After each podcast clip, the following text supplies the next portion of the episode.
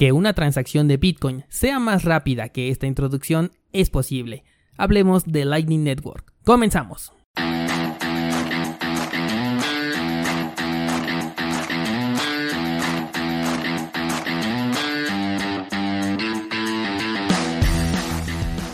Nadie puede frenar el avance de la tecnología. Es tan constante que llega un punto en el que se convierte en toda una revolución, de la que si no eres parte puedes llegar a ser víctima. Pero descuida porque estás en el lugar indicado. Bienvenido a Bitcoin en español. Acompáñame y aprende conmigo todo lo relacionado a esta tecnología descentralizada. Pero eso sí, prepara y abre tu mente, porque aquí vamos a abordar conceptos completamente nuevos sobre todo aquello que creías conocer.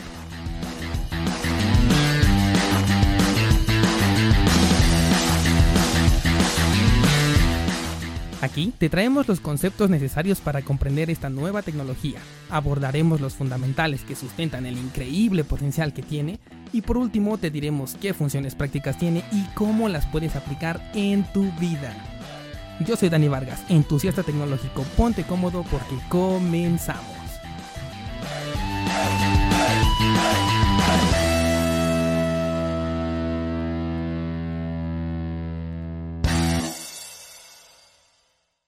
Probablemente, probablemente si tú eres un seguidor del canal Dani Vargas en YouTube puede hacer que este episodio te resulte un poco repetitivo ya que acabo de subir un video al canal en donde estoy hablando justamente de este tema. Sin embargo, considero y he visto que tengo diferentes audiencias tanto en mi canal de YouTube como en el podcast. Y como me es muy importante que conozcan esta información no solo por la relevancia que representa, sino porque muy pronto quiero invitarlos a que prueben esta nueva tecnología de una manera divertida, es por ello que vamos a hablar el día de hoy de Lightning Network, una tecnología que nos permite realizar intercambios de criptomonedas, en este caso de Bitcoin, de manera rápida, sencilla, segura, descentralizada y muy eficaz. Como sabemos en la actualidad, si es que ya manejas criptomonedas o ya has realizado intercambios, una transacción de Bitcoin tarda aproximadamente entre 20 minutos, media hora y si la red se encuentra bastante congestionada puede llegar a tardar incluso hasta 24 horas en verse reflejada. Esto no quiere decir que pierda seguridad y que la persona no vaya a recibir esas criptomonedas. Por el contrario, todo el proceso es completamente visible, simplemente tiene que pasar por un proceso de confirmación en la cadena de bloques para que las monedas sean completamente legítimas en la cartera del receptor. Ahora bien, ¿esto por qué sucede así?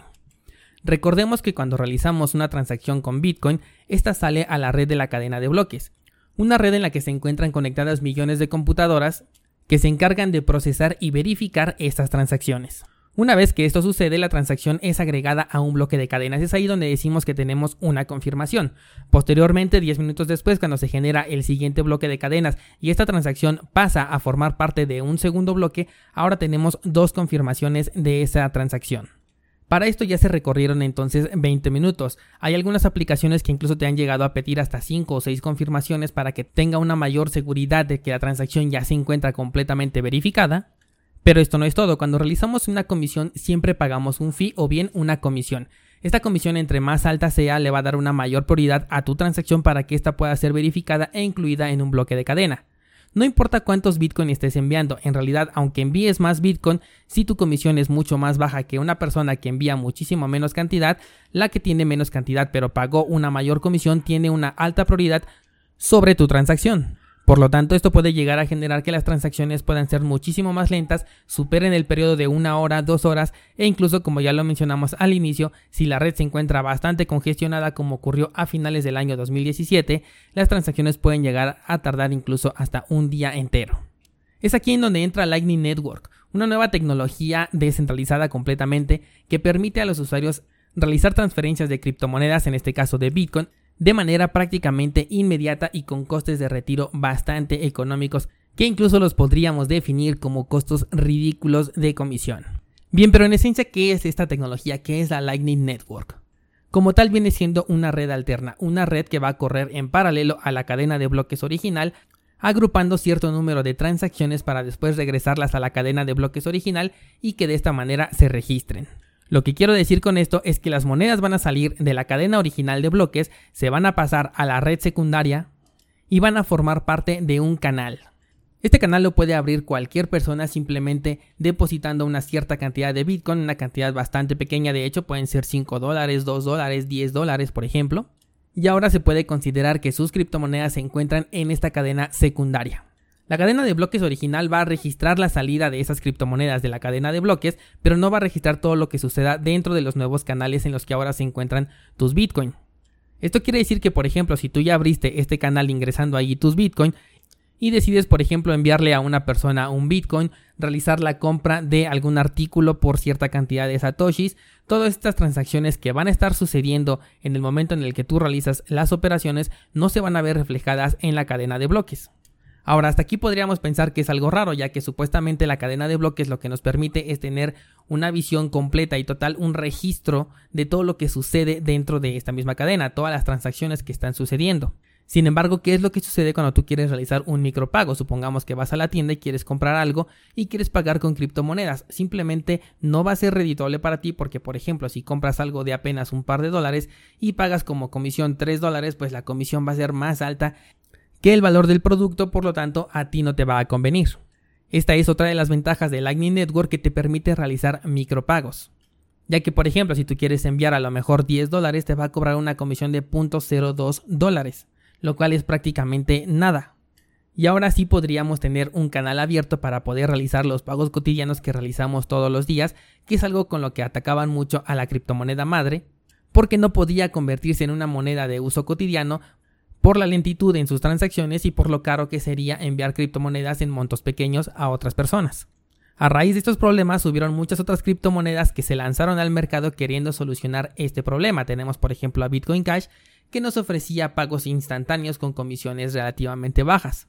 Sin embargo, si tenemos a Bitcoin, la criptomoneda madre, la única y la original, ahora con las ventajas de que puedes enviar micropagos, transacciones inmediatas, de manera descentralizada y segura, todas esas criptomonedas cuyo único fin era agregarle velocidad a las transacciones pierden completamente el valor agregado que poseían. Pues ¿por qué utilizar una criptomoneda con cierto grado de centralización cuando podemos utilizar la criptomoneda que originó todo este movimiento, toda esta revolución y además con las ventajas de enviarlo de manera inmediata? Ahora bien, los canales de pago se pueden aprovechar de diferentes maneras. Por ejemplo, yo tengo un canal con una pizzería porque quiero comprarle una pizza. Pero resulta que también le quiero agregar una comisión especial a lo que es el repartidor. Obviamente este repartidor va a tener un canal abierto con la pizzería, entonces tendríamos ya una cadena en la que a través del canal que se encuentra entre la pizzería y el repartidor, yo puedo directamente enviarle dinero a este repartidor a través del canal de la pizzería, pero sin que la pizzería tenga acceso a estos fondos. Es decir, por su canal va a pasar ese dinero, pero ellos no pueden de ninguna manera tocar ese dinero, no pueden hacer uso de ese dinero porque está destinado exclusivamente para lo que es el repartidor. Esto nos abre muchísimas posibilidades porque tendríamos redes conectadas debajo de otras redes y es así que podríamos conectarnos con prácticamente cualquier persona.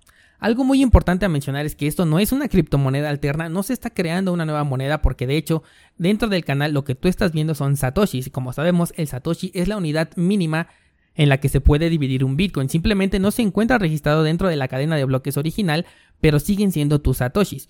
Ahora bien, una vez que se cierre este canal o bien que realices tu retiro, esa transacción vuelve a la cadena de bloques y queda nuevamente registrada.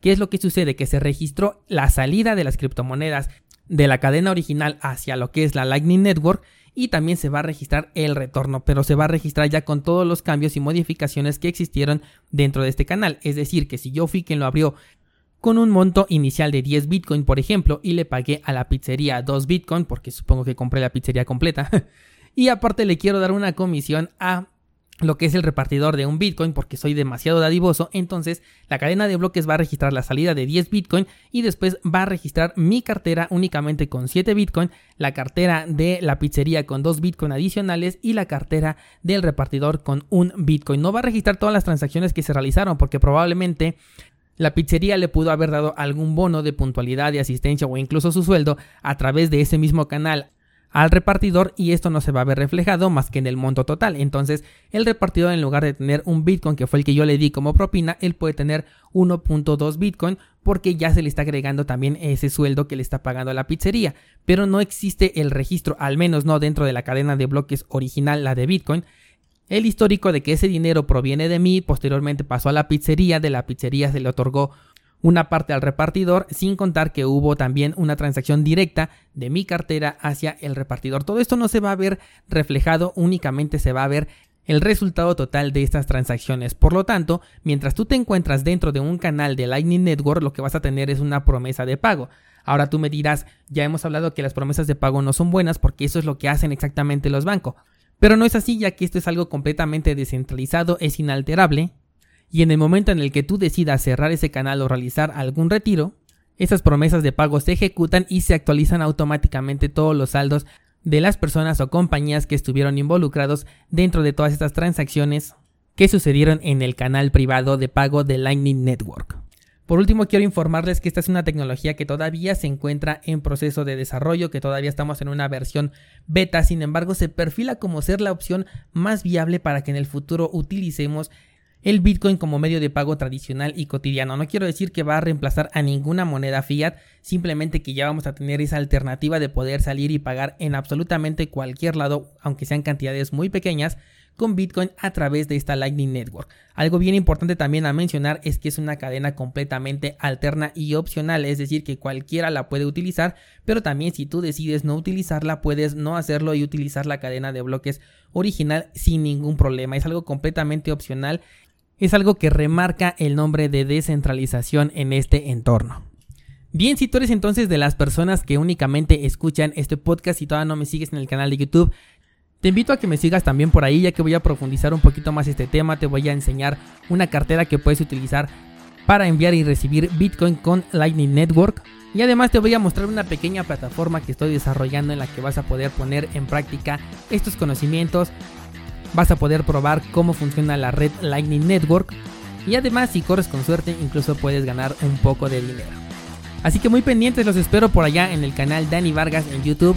Por el momento sería todo, nos escuchamos la próxima semana, gracias y hasta luego.